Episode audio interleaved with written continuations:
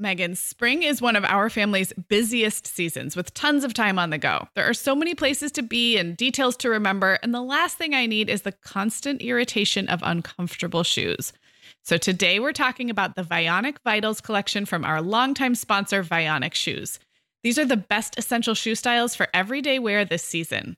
So, Katie on our team is getting ready for warmer weather in Chicagoland with a pair of Vionic's Bella Toe Post sandals.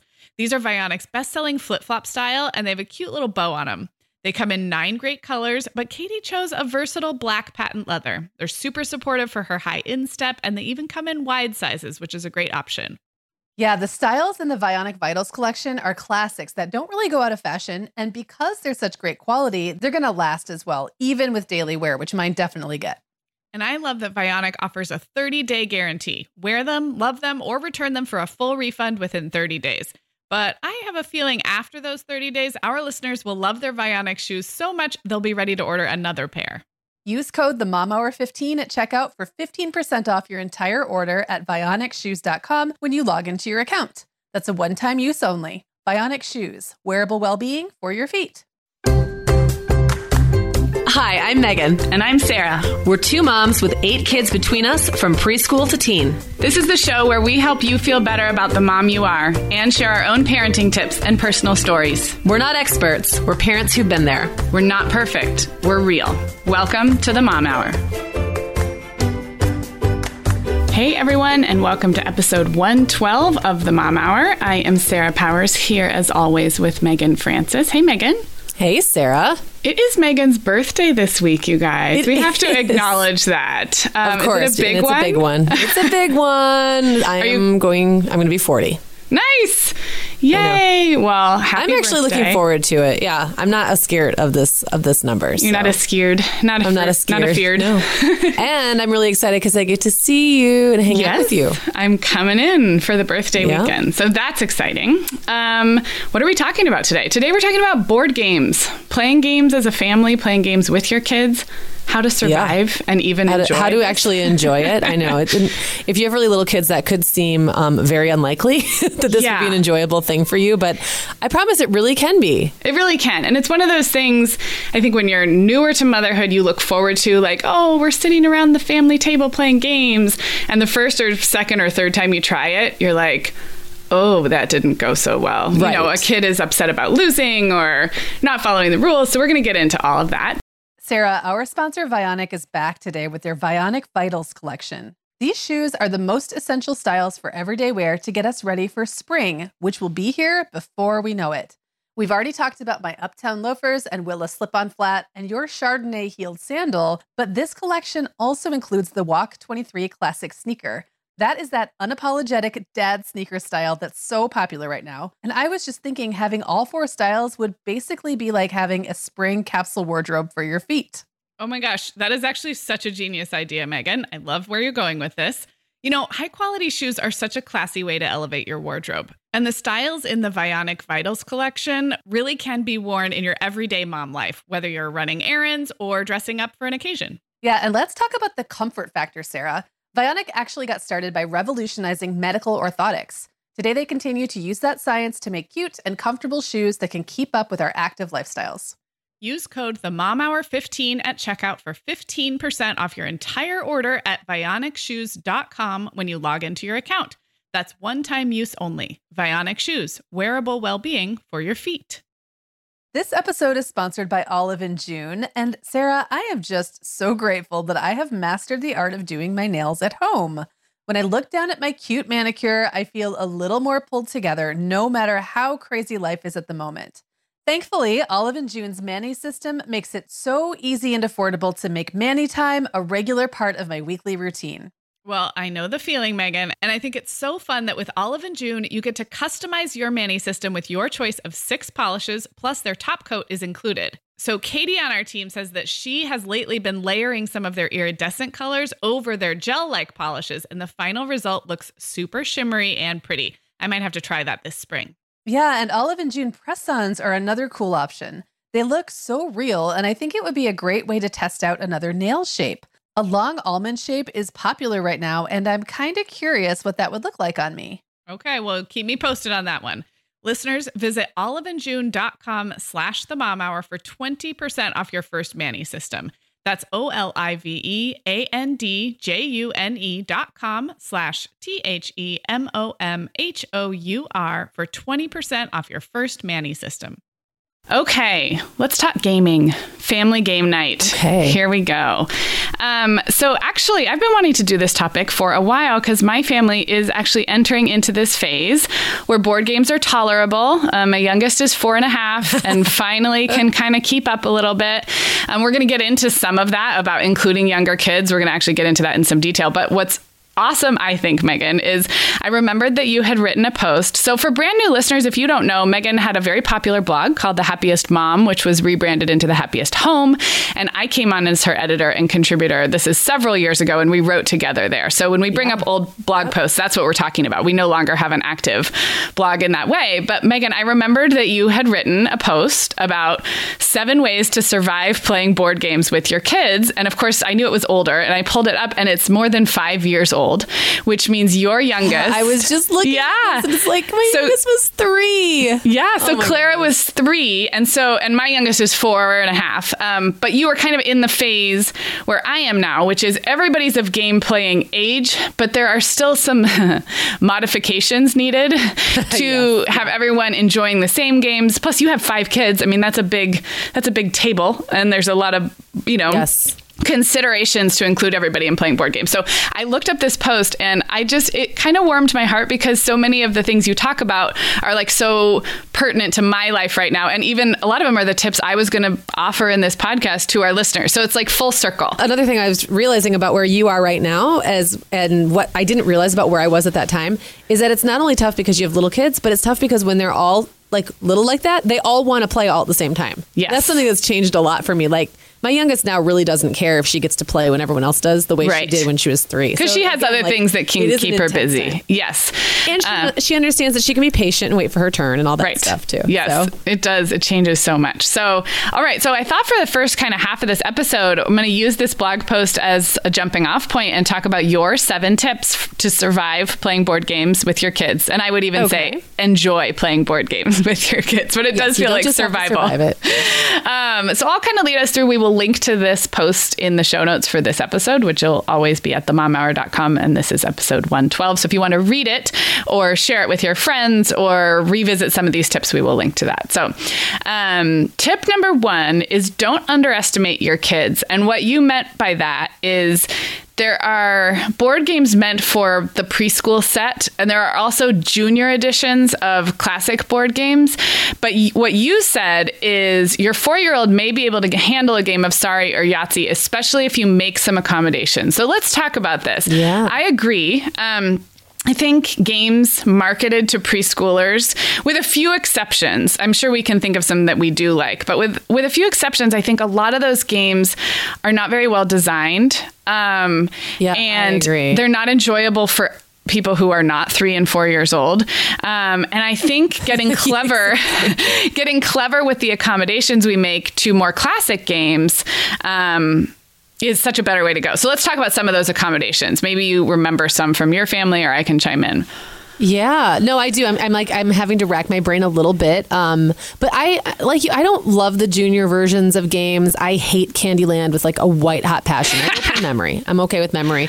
Um, but there's a reason why those ones are big. And then I think like you're saying, like some of the ones that are sort of like an offshoot right. of a more grown up game. Yeah. They're just not fun. They're, They're not fun. Just kind of boring. Um, so what we ended up doing instead was we would just change rules or mm-hmm. we would allow the youngest to have uh, different rules. So mm-hmm. like sometimes you know, like I remember when I was a kid, and I mentioned this in a later tip, but I would play. My parents let me play Boggle, but they allowed me to break the rules and play two letter words. Yes. Um. So you know, or you can you can set a timer and only play for 15 minutes, and when 15 minutes is up, it's up and like the game is over and wherever you are at you can play games where there's no winner. I yep. mean we did that a lot too when my kids were really little. There's a lot of ways to take a game and and make it work. Sometimes everyone's playing with different rules and that's yeah. okay. It's like it's your board game. You can do whatever you want with it. Yes i agree. And i think so a lot of things that make preschool games preschooly is that you don't have to read. So that's and that's understandable because preschoolers can't read. Right. But if you can get around, um, if you can find games that work without needing to read,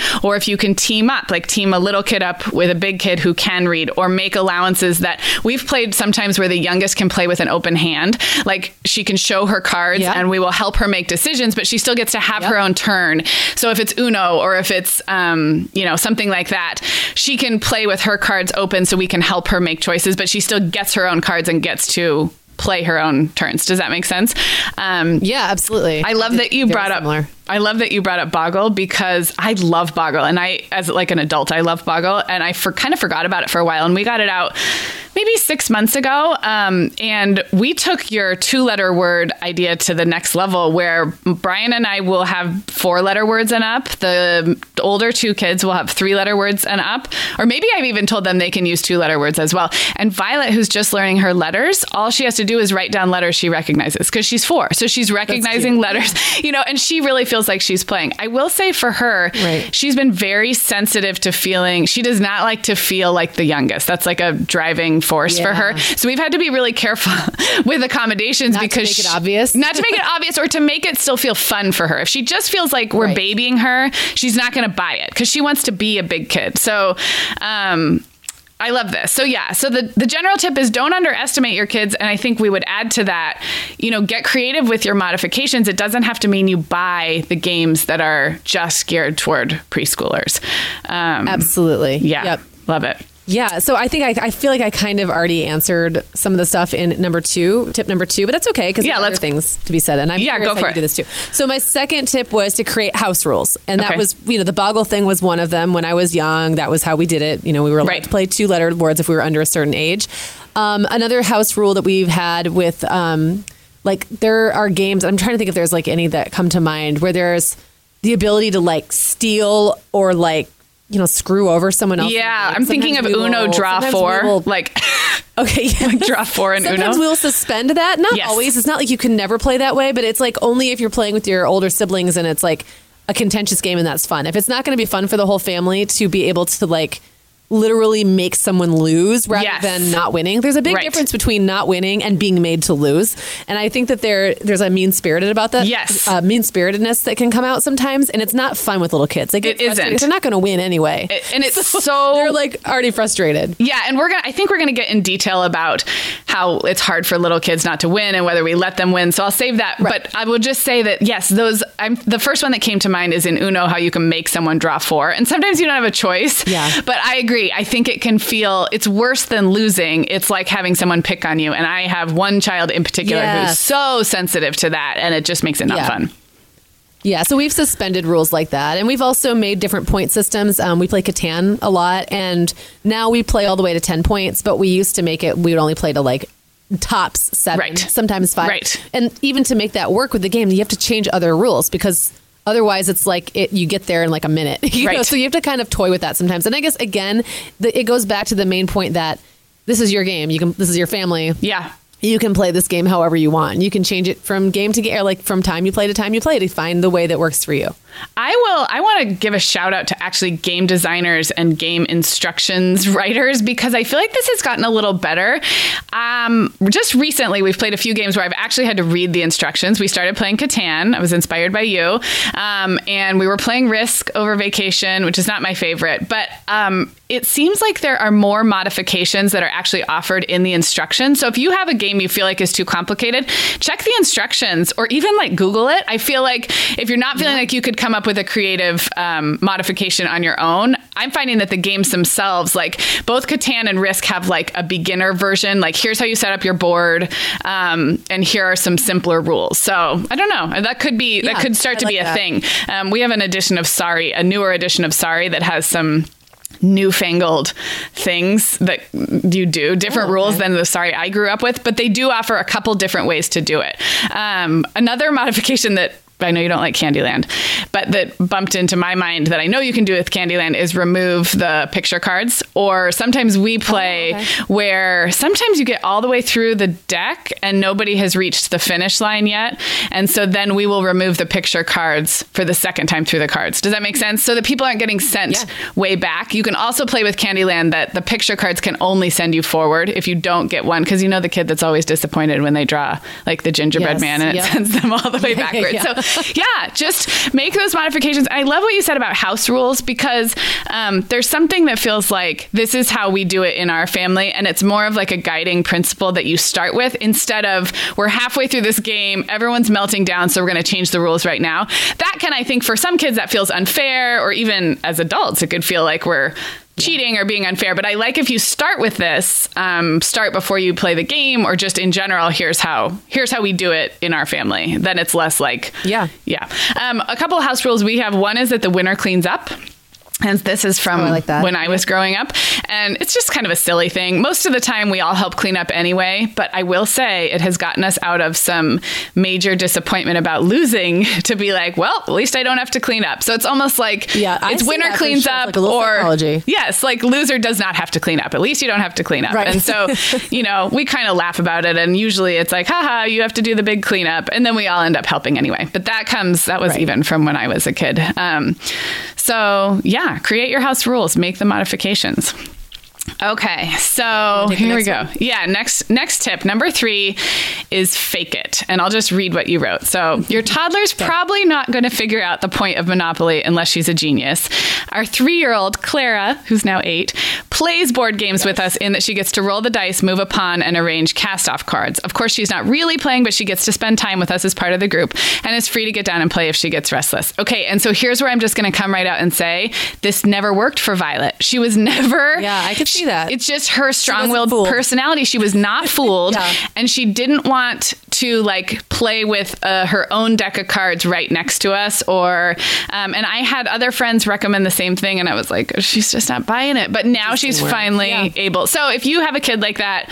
You're not alone, um, but I do think this works for a lot of kids. So the yeah, the equivalent would be you give them their own hand, they get to hold their own hand, they get to roll the dice, and then the rest of the group just kind of plays Moves along. moves along. I think well, what, and and I will also say that for that it it works to a certain point, even to let them play, knowing they're not going to really win or Yeah. understand the game, can work until they want to ditch. That's Yeah. when sometimes it gets you know it like because they've been playing, and they've been holding the space, and like suddenly now Yeah. they're like, I want down, and that's so you know like having her completely out of the actual play of the game. Was easier, Yes, uh, yes. I can see why that totally wouldn't work with Violet. no, and she once she got mad, she could take down a she could flip a board game like a angry drunk Irishman. I don't know. Like she she just she would just wreck the whole thing when she got mad. It was bad for a few years.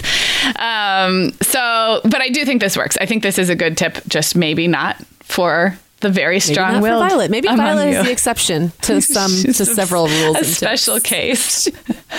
You should just get her a T-shirt that says "special case." Yeah, I'm special. yeah. Um, this is a good time to mention because I'm afraid I'm going to forget it. The playing card holders, I've mentioned them one time on this show before, but um, if little ones who have trouble holding a whole hand of cards, especially a big hand like Uno or something, um, they're just plastic. You can get them on Amazon. I've seen different ones. I have to say, I think ours are the best. First of all, ours, you don't have to hold the playing card holder in your hand. I've seen some where it's like you hold this little wand and your cards are Like tucked into it. Your hands or something. Yeah, well, you Oh, hold it like a handle, but then if you put it down, you still have to Oh, then put it down and pick it up. Ours is like it's it stands on its own and it's sort of curved like in a concave shape, like you would curve a hand of cards so that nobody can see them, and then the cards just tuck right into them, and even really little kids can use them. So um, that's kind of a, a random place to mention that, except I just didn't want to forget, and I will link to that in the show notes. It's ten bucks for two of them, and we've used them for years, and I've seen others, and this is I really think a really good version of that idea. So Cool. So number four, um, set a timer. So I would I said like over the years I've realized just because my kids are bugging me to play a game, that doesn't mean they care if we finish it. So recently when they had we had a limited amount of time, I would set a timer or put a restriction on the game. And I mentioned earlier that we would only play like in Catan, only play to five or seven points. Right. Um, but sometimes also setting a timer, just knowing I only have like to invest 20 or 30 minutes Yeah. in a game makes it that much easier to actually fit it in. And sometimes if the kids were really disappointed about being done, and I'm Yeah. done in air quotes at the 20 Yeah. or 30 minute mark, we might leave the game sitting out. Yes. With the idea that we come back and finish it later, but often no one cared. We Right. get to the end and it's like, yeah, do we really need to keep this game going? And the only person who wants to keep it going is the person who's winning. Yeah, so true. You know, I mean, nobody else wants that game to keep going. So most of the time, the vote would be, let's put it away and try again later. So I- it always worked for me, and sometimes still does. I, I have a lot to say about this because I really do not like long board games myself. I don't, they just make me feel trapped and claustrophobic and I want to escape. And Reed will, he can sniff out the longest, most complicated board game in like a house. We'll go on vacation or we'll be at somebody else's house and he will find like the game that requires six players in six hours and is so complicated. And so this has been a point of tension in our house uh, for several years. Um, I'm really glad you brought up the stepping away and stepping back. That's actually been a better solution for us, probably because my kids are still a little bit younger. Um, so I will say I will play that game with you, but you have to set it up first of all, because like, like getting out a million pieces and reading the instructions and you set it up. I will come to the table when you're ready, and we need the ability to play for 15 minutes and then step away and come back to it later because I can't. I just can't and I won't. Um, so, I, one tip there is to set up a game like that somewhere where it can be, it doesn't have to be cleaned up. So, if you have a side table somewhere or somewhere where you can revisit it and then yeah like you said it's not gonna like it's gonna stay out for six weeks but you know given enough time either the kid will lose interest or maybe you will actually finish it but i have to break those up into manageable chunks because i just don't enjoy them i really don't enjoy epic. Yeah, I get. I, I know what you mean. So I have those times where I can play an epic long board game and it's fun. Like the holidays, I feel like I can do that because Yeah. I just I've already put everything else on hold and this is like holiday time. Yeah. I'm the same way. If it's just like an, a random evening at home, I don't. I I won't even sit down at the table if it's going to be two hours Yeah. before I can get up. So um, definitely the timer thing has really Yes, helped. and I yeah, I think that would that would be good, and I, I think I might actually try that one next time instead of just say no. I'm not going to play that with you. Right. All right. No way. Um, no, there are games I just say no. Um, I won't play. Um, okay. your- Tip number five is team up. So we kind of touched on this before, but teaming up a younger and an older, um, I think that is a good strategy for so many reasons. Um, I mentioned one, which is any game where you have to be able to read. If you have an emerging reader or a kid who can't read yet, um, or you know any of those, then pairing them up, and also kids who are sensitive about losing, which is a lot of kids. Um, so then then it just sort of puts them on a team where they can I don't know live or die with the team, like win or lose with a team. Yeah. It seems less isolating than losing on your own, especially if you're sensitive about being the youngest or always losing or whatever. So did you did did this Yeah, play out with your multiple kids, multiple ages with Yes. pairing up? Yes, it it did well, and I will say like it, it worked particularly well when there was like uncles, aunts, cousins, and stuff involved. We would usually give the younger kids the choice of who they would pair up with. Oh, that's and nice. If you were like an older kid, you kind of had to take it. Like if your little you know four year old sibling wants to pal up, you know, partner up with you, and you're ten. I feel like you're mature enough to say Yeah. Mm-hmm. and not be like, but I want to play on my own. I mean, you'll have another chance to play on your own. That's Right. This is just not that chance. This is a family thing, and, and this is you know this is what we need to do to make this game work. And I will say, my kids have, for the most part, all been great about that. I love But giving the even more youngest- fun when Yeah, giving them a choice because That- yeah, yeah, that's feel so- like like you were saying with Violet, like you, they don't feel like they're being cut out. Yeah. they're just being like kind of an add-on, Right. And everyone's just humoring them. They get Yeah. to choose, and I just think that that makes them. And then the the sibling that they choose usually is a little flattered by it. Yeah. so it's or the aunt or the uncle or cousin. Um, so that's worked really really well for us. And they depending on how old they are or, or their ability level, they might get to almost. I mean, like when Owen was six, he was really good at strategy games. He just Yeah. needed help being reined in. So Yeah. his problem was he would he would just have these wild moves, and he'd be like.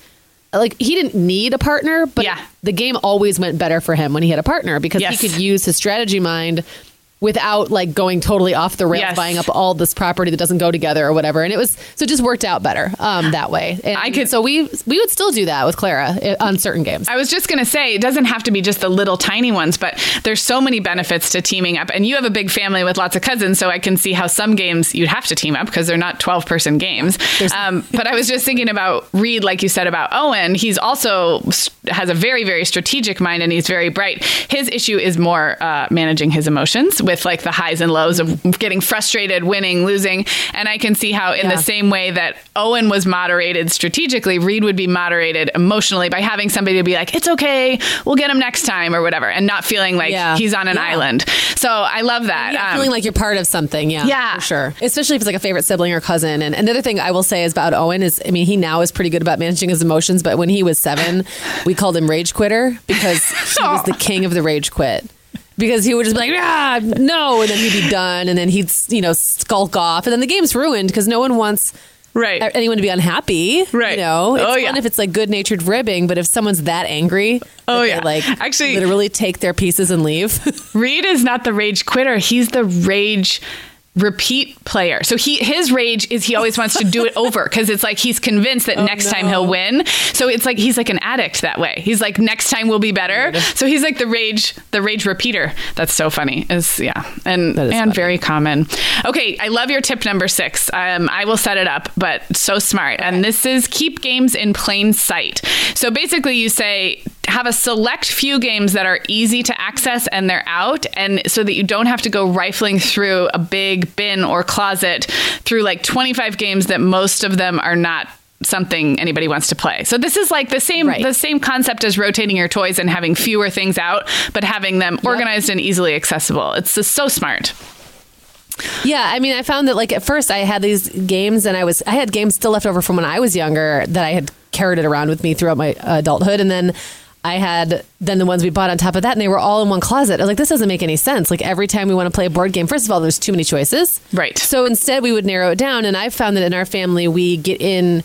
We kind of get in these, I don't know what the word I'm looking for, like a jag, where we'll play the same game over and over and over for a month, and then we move on to a different game. Right. And that's fine. Like, that's great, actually. I think it's kind of fun. And it makes it that much more likely we'll actually do it. Yep. Because that game tends to be sitting out on the table or Yes. the buffet. It's just easier to access. Yeah, and it's like it's kind of like when your kids want to watch a movie and you open like well, it used to be like the DVD case or now maybe it's your streaming service, but when there's so many choices and you have multiple kids, the, the decision-making process alone can make you want to like run out into traffic. So having fewer choices and having them all be things that everyone is mostly okay with, then the then should Yeah. we play Sorry or should we play Yahtzee or should we play a card game is such an easier decision. So, but there's something about just having them out easily accessible and visual um, that just ma- I feel like would make kids gravitate toward them. So I'm going to take your tip on this one as well. Ours are pretty well organized and pared down right now, but they are still in a closet and the kids need help reaching some of them. So I'm going to try this of having just a few easily accessible. I love that Yeah. idea. Yeah. It, may, it just makes it that much easier. Okay, so, So should I take this last? yeah, yeah, because this is a good one. Okay. Okay, so tip number seven, the last one, is throw the game. When Owen and I started playing Monopoly together, he was five years old, and he somehow won every other game because I let him win. so Yes. this strategy gave him a little boost of confidence, but it, it encouraged him to keep playing, but also made the games so much shorter, which made it that much easier for me to play. So Yeah. Again, I'm not like advocating you always let kids win, especially when there's other kids involved and they're like, why is you know, they're not likely to allow that to happen. But Right. if you're doing more one on one or with another older sibling who really doesn't care, Right. or, or with a younger sibling, you know, there's way I've had before where I'm like, oh my gosh, you both won. How Yeah. did that happen? Wow. It it- wow. I didn't even think that was possible. Um, I think that just uh, being willing to like just know, especially if it's something like checkers or Chinese checkers, like those are really easy games to just let the other to Yes. let the kid win. You're going to get it done faster. Everyone's happy, and you can kind of like feel good about the fact that you played the game and then moved on. I don't know. I feel like this is It's not bad advice, and I'm here with research to back you up. So, Oh, good. Yeah. All right. So, um, first of all, it's really common, I think, to have the reaction like, "Oh no, we're not supposed to let our kids win because they need to learn how to lose graciously." So, yes, kids need to learn how to lose graciously, and that doesn't happen when you're three, four, or five years old, and it doesn't happen by always losing. Think how you would feel if you Right. always lost. That's really not a good strategy for losing gracefully, um, because Right. it's just demoralizing. So, um, I read a book a couple years ago called Playful Parenting, which is by Lawrence Cohen, and I'll link to it in the show notes. Um, and the book is about all kinds of things and um, really more about how much of parenting we can sort of like turn into make believe and play with our kids and how good that is okay. for them developmentally, yada, yada. Um, but he talks at length about why it's okay to let kids win. And in particular, with kids who are, I'm going to say like three, four, five, six, even seven years old, when life is kind of hard, they are all, they are feeling small and out of control mm-hmm. and like they don't have they don't win at a lot of stuff when you're a little kid and how purposely letting them win at certain times. And this doesn't mean always forever. If you're still letting your 8-year-old who's a you know competent well-adjusted 8-year-old beat you every time then probably it's right. time to shift gears.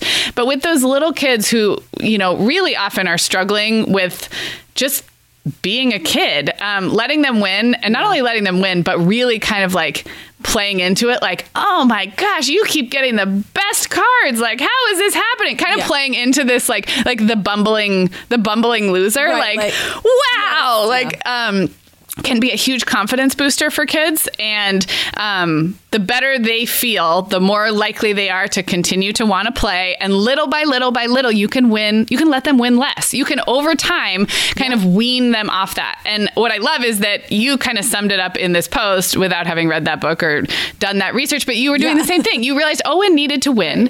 It was in your best interest to keep him happy. And I guarantee you don't let Owen win games now that he's 11. Oh, no. And yeah. now he's good enough. He doesn't need me to help exactly. And he can just, he can win on his own. And you know, also kids need to learn how to be good winners. Yes. Graceful winners. Yes. That's just as important as learning how to be a graceful loser. And so if they never win, like you said, first of all, that's so demoralizing, but then they never get a chance to know yeah. what does it feel like to be win?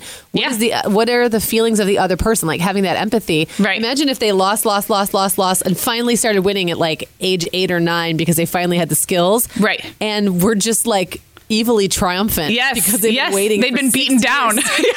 yes, exactly. That doesn't seem healthy either. So that approach has always worked for us. It has not backfired in any way. So I'm really glad that uh, research, research, backs up. It does. Well, the other thing I love about this. Did. This being the final tip is I feel like um, if you've done some of the other things we've talked about, teaming up with older siblings, modifying the rules, playing in small batches, or setting time limits, a lot of that would um, make for less of this need to have like a big winner and a big loser. Because we've talked about it. If you're teamed right. up you at least have a buddy that you're either winning or losing with. And this losing graciously and winning graciously is being modeled and you're adjusting the rules so it's not so um, biased against the little kids. So i almost feel like this this need to throw the game and let the littlest win is actually it's less of a need if we're also doing all of these other things in conjunction. Does that make sense? Yeah, that's yeah. really true. Yeah and i would say that the throwing the game was almost exclusively when it was just me and, yes. and just me playing with the kid. Yes. Because that was that was when it was way more unevenly matched. It's yes. like I'm 35 and I'm playing with a four year old. Well, who do you think is going to win yes. every 100% of the time if, if I don't start throwing the game? So, you know, what's yeah, one more thing I want to mention on throwing the game is there's a difference between throwing the game and letting a kid cheat or circumvent the rules. And we talked about yeah, modifying the right. rules at the start.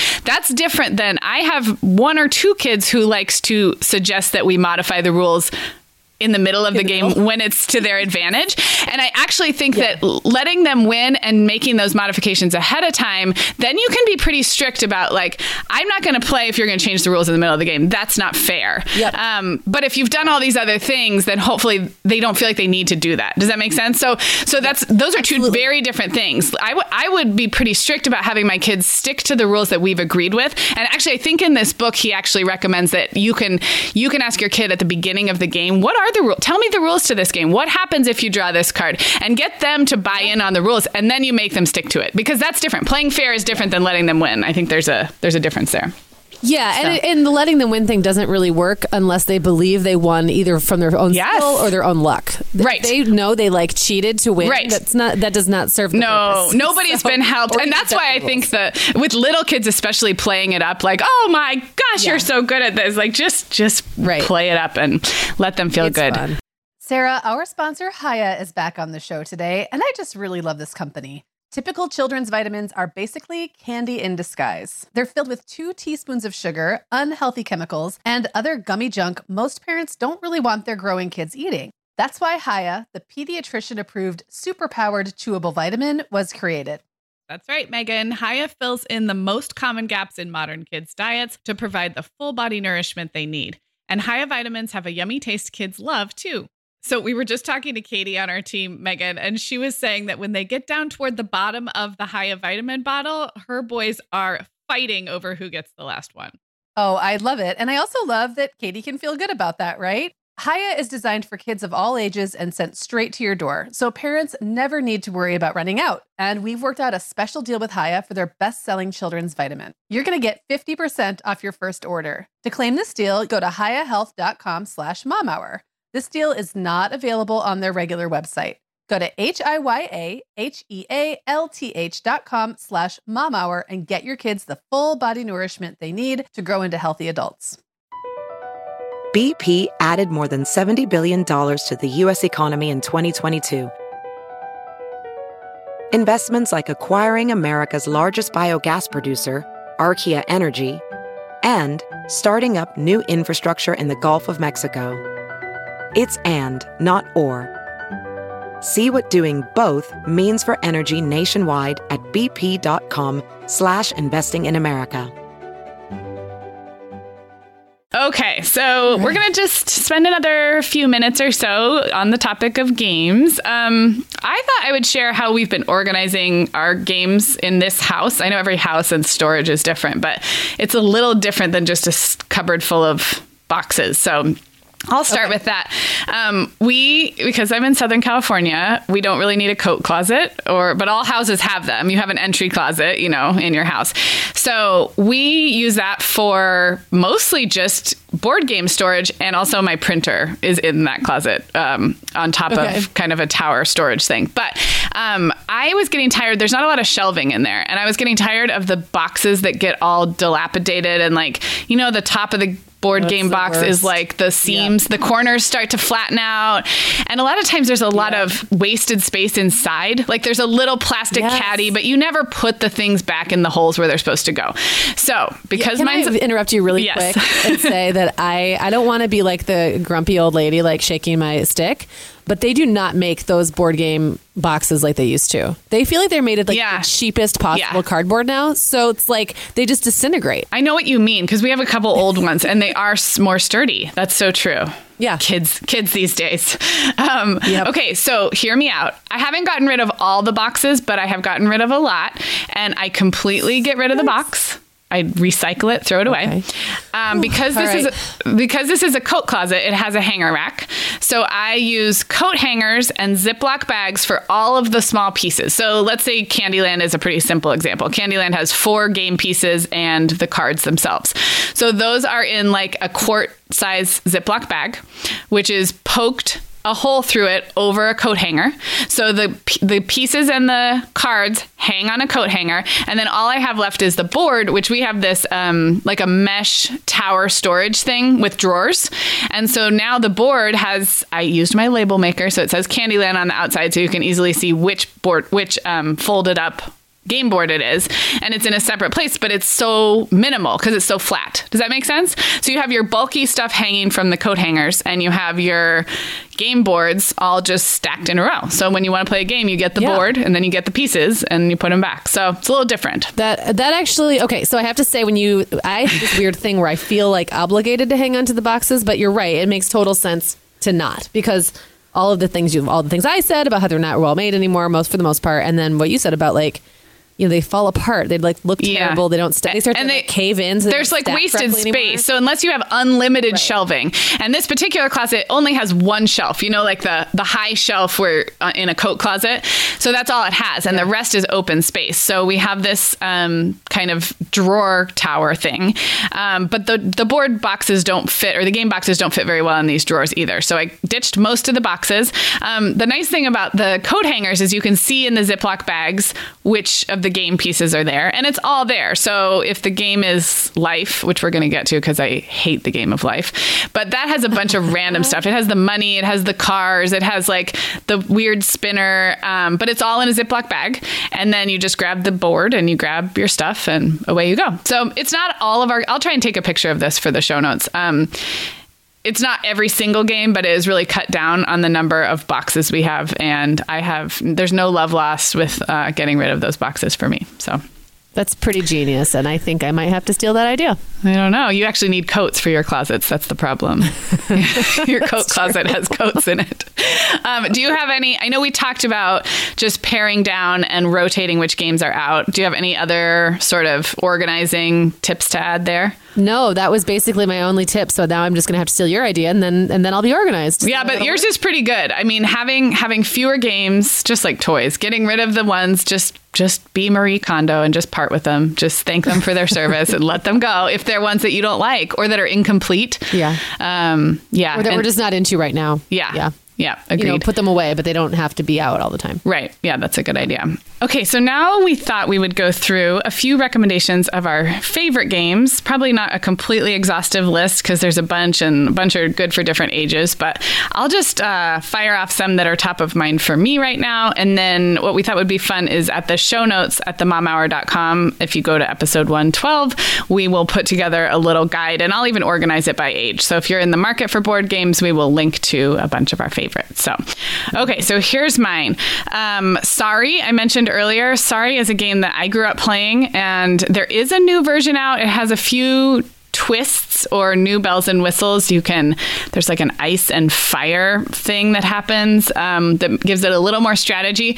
I will say even though i'm a purist and normally i would resist it's actually pretty fun to play with the new rules. You can also find classic sorry i've seen both. So um, you don't have to be able to read. I feel like my four and a half year old can play sorry and that's a good one um, apples to apples, we have had a lot of fun with. We have the junior edition, but just like you were saying, Meagan, earlier in the episode about how you don't always need the junior edition, just recently we've been having the older kids play the regular apples to apples. It's just a lot funnier. Um, apples to apples is subjective. You know, you're choosing what the kind of funniest or best combination of words is. And um, I ju- we just found that the junior version, we weren't laughing as much. It, you didn't have the opportunities for irony and just funny pairings. So the only downside is a lot of times there's celebrity mentions that my kids do not know who they are, but they just skip those. So um, there's also another similar game to Apples to Apples called Pickwits that we got as a gift. And it's like the same idea where you're pairing a concept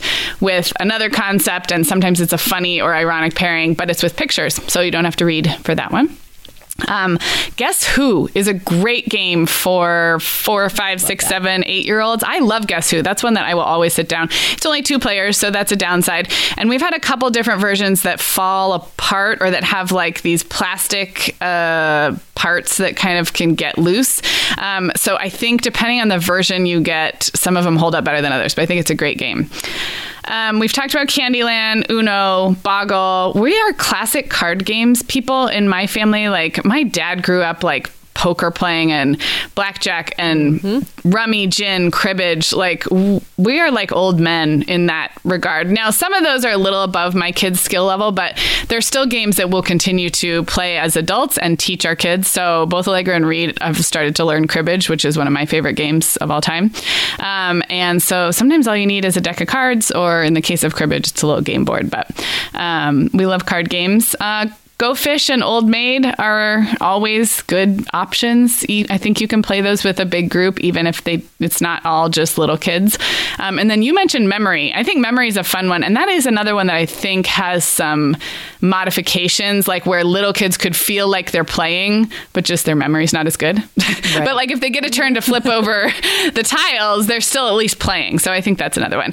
And then the last one I want to mention is catchphrased. I, there's a way to play catchphrase like where you buy the game, but there's actually an iPhone app that we do all the time on vacation. So catchphrase is where you have a partner or team members sitting in a circle and you're trying to get them to guess the word that you're looking at without saying that word. So it's really simple, but it moves really fast and when the buzzer goes off, you don't want to be caught holding the catchphrase thing. In this case, it's just an iPhone. It works perfectly on the iPhone, um, and we've played with all ages. Um, so that is an app called Phrase Party, and it is a paid app, but it's been totally worth it. It's like four bucks, and we've used it so much. And yeah, I've used it in groups of adults with the kids. Um, you can do it with maybe four people would be the minimum, but then up to big groups. So that's a fun one. So that's what I got, and I will link to all of those in the show Yeah. notes. Those are some good ones, um, and some that I didn't actually um, know about. I don't think that I knew catch. I, I didn't never heard of um, Pickwits. Yeah, it's that is a newfangled one, but it's yeah, it's been fun. Okay. Okay, well, my list has got some of the same as yours. Um, so, of course, we're big settlers of Catan. Um, I also love classic card games, and I love that you mentioned like all you need is a deck of cards. Like, there's endless games you can play with just dollar deck of cards. Yep. Which I love that it just has endless uh, opportunities and options for like traveling. And when you're going someplace and really all you want to bring is a deck of cards, or if you forget to bring anything with you on a trip, you can always find a deck of cards at the gas station or anywhere. So that's just like so versatile. Um, I also love everything in the Uno family. So like Skip-Bo, Phase 10, Uno, there's like a bunch of offshoot games and they're all different, but they all are like similar enough and the cards kind of look familiar. So it's like it doesn't take you as long. I take forever to learn new games. And for some reason, anything in that sort of Uno family, I feel like it doesn't take me as long to learn. Um, Scrabble is a big one for me. Yahtzee, it travels really, really well. I mean, all you have is like a little cup, some dice, and then the, the Yahtzee papers that can be done almost anywhere. And they probably even have like a travel version of it. I haven't bothered because I've found that the that regular Yahtzee is fine. You can play it right inside the box um, Yes. which is good if you're like camping or something where the dice can scatter. Um, I personally love Monopoly and Life. No. No. I know Sarah doesn't. You know what? For me, Monopoly and Life are like long. It's kind of like the difference between sitting down with a, you know, an article from the Atlantic versus like uh, reading, you know, someone's Facebook post. Like it's it's long form game playing, and I'm I I have to be in the mood for it for sure. Unless I really crazily alter the rules to make the game a lot shorter, I really have to be ready to sit down for a long time. And I know that's not your bag, Sarah, but I do like both of those, and I found them. Um, life has gotten updated. What I loved about life when I was little is it felt like I could be anything. Like it was just my life, and like I could be all creative. And the thing is, you really can't be. Like at some point, the game kind of decides for you whether you're gonna end up in the poorhouse or or not. But I don't know. I still like. I think it, for me, some of it's nostalgia. Okay. And I'm ending with Chinese checkers.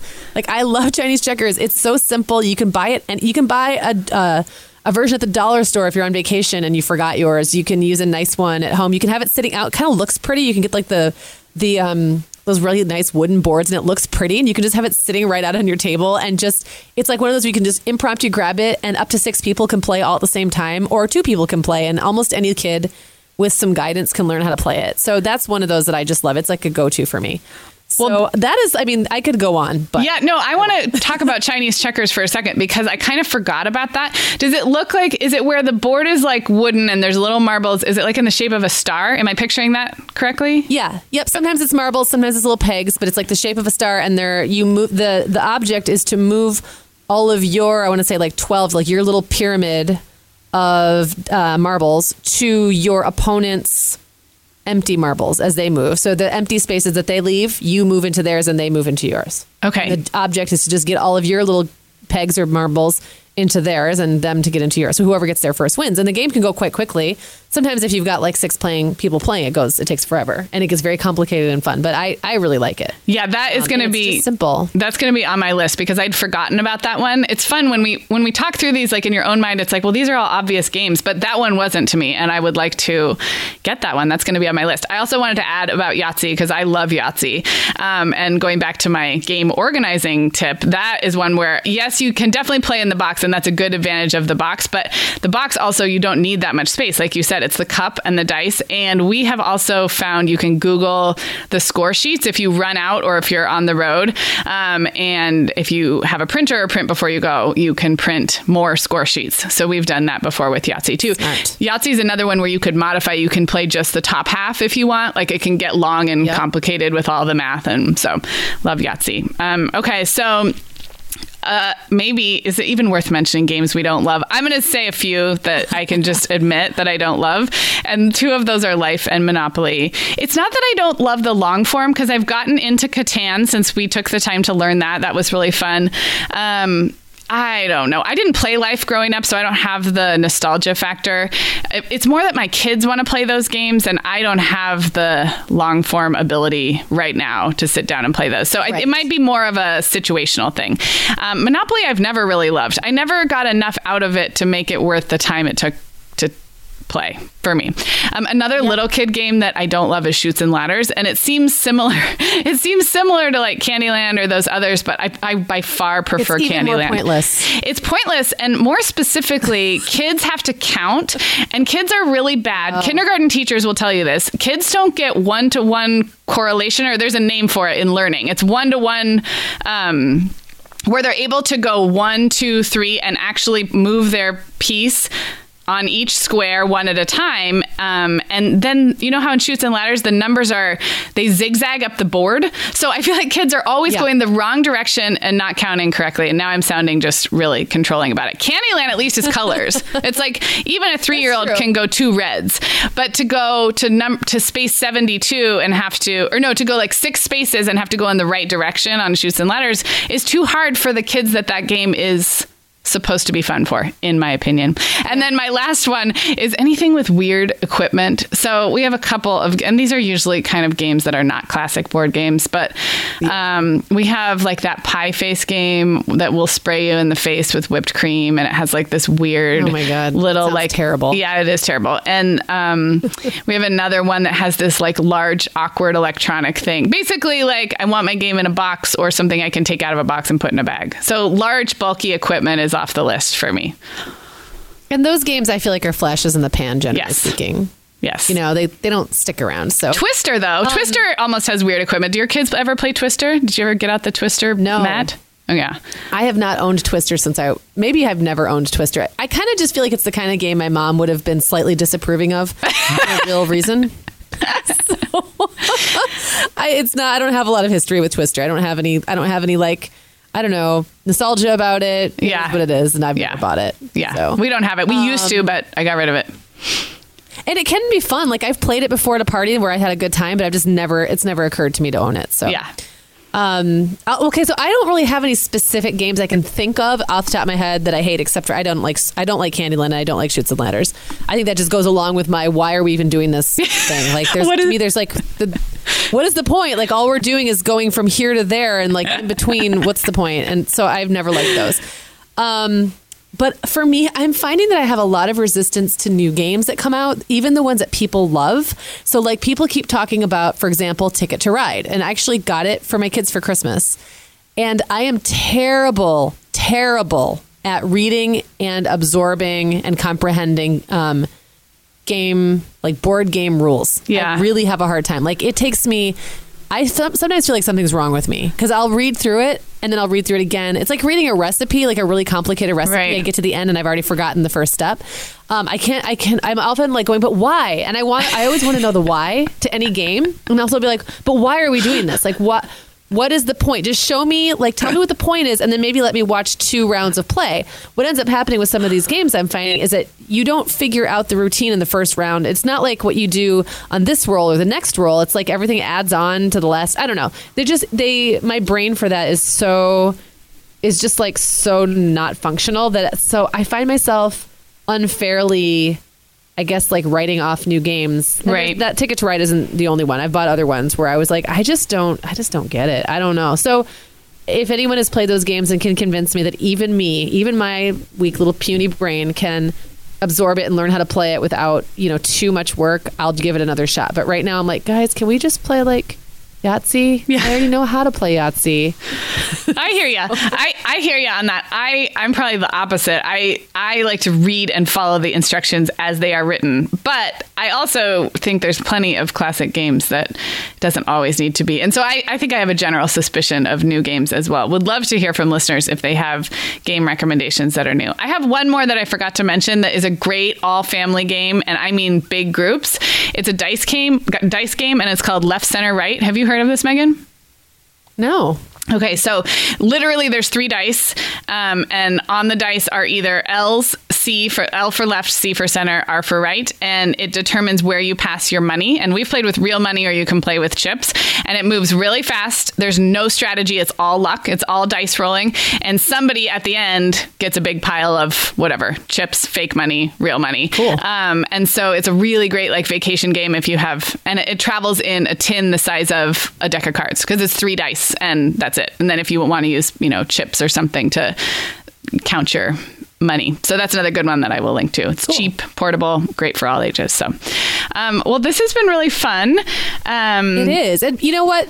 Before we wrap, I just want to say that I was just talking to, I think, my sister recently about what a hard job it would be to create board games. Like, really, how complicated it can be sometimes to like figure out the strategy and how the point systems work and all of those things. So I just have to have a shout. Like, I'm sure there's no board game designers listening to us right now, but if you're out there, I really respect the work because it's like a good board game is a piece of art. It is not an easy thing to pull off. Um, no, maybe I've known because I've tried to like make up rules before, and it doesn't.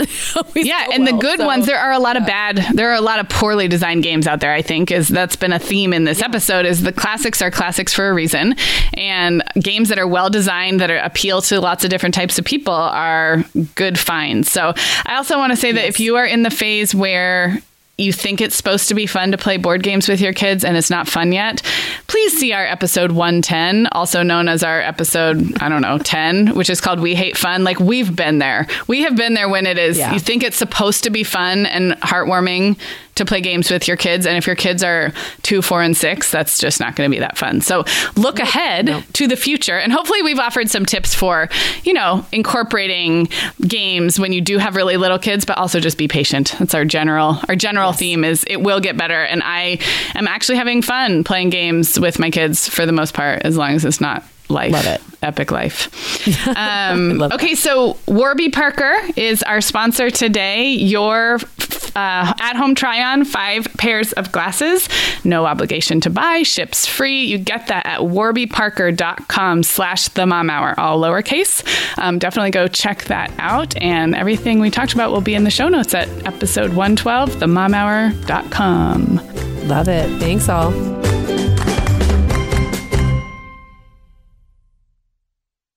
Hey everyone, Sarah here. Meagan and I would absolutely love it if you hit pause right now, right where you're listening, and left the Mom Hour a rating and review. If our show has helped you feel a little more confident as a mom or a little less alone, that's one of the absolute biggest ways you can thank us. And it really takes about 30 seconds. If you're listening in Apple Podcasts, just navigate to the Mom Hours show listing. So, not the episode you're listening to right now, but the kind of landing area for our show as a whole, and then scroll down to leave a rating or review. Thank you so much. Sarah, I started a Substack last spring, just kind of as an experiment, and it turns out I love it. I'm treating it kind of like an old school blog, writing about things that are happening in my life. Meagan, I've loved following your stuff on Substack, and I actually just really like Substack in general. You know, we've both been a lot less active on Instagram lately, and I'm finding that Substack scratches that itch to connect and create without all the busyness of a typical social media feed. So I would love it if Mom Hour listeners wanted to look me up there. I'm at meaganfrancis.substack.com, and that's Meagan with two A's, M E A G A N Francis.substack.com.